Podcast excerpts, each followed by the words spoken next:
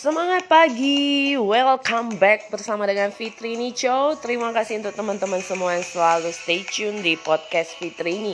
Nah kali ini Fitri ini mau berbagi tentang teman-teman bagaimana pengalaman uh, kemarin beberapa hari lalu adalah kesempatan di mana satu hari ya full day itu semua uh, sesi. Ada bawain sesi edukasi kemudian ada ikut mentoring coaching dan juga membawakan sesi edukasi lagi. Dan aku mau cerita adalah sesi edukasi yang aku bawakan tentang bagaimana menjadi pengarah acara atau MC yang baik.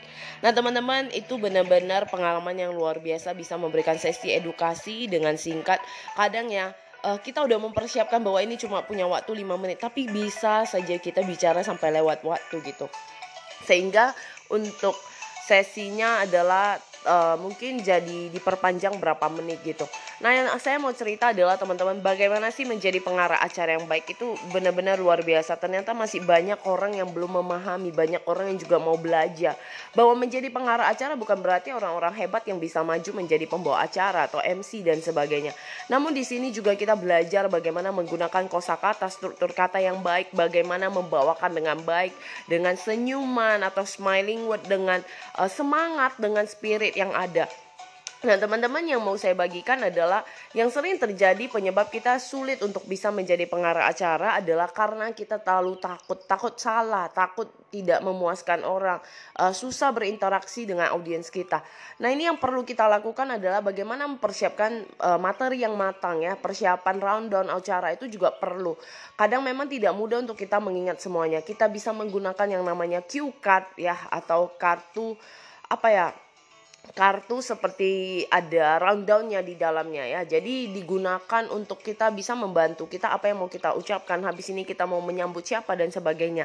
Karena tidak lucu jika kita tidak menguasai panggung susunan acara dan kita juga salah menyebut nama orang memanggil orang tersebut.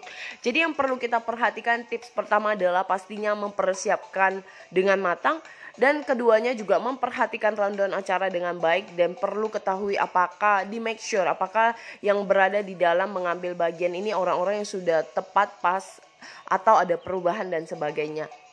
Dan uh, yang ketiganya juga adalah bagaimana kita belajar untuk bisa membawakannya dengan baik, dengan intonasi, dengan body language dan sebagainya yang tidak uh, terlalu banyak yang berlebihan, tapi bagaimana bisa membawa suasana.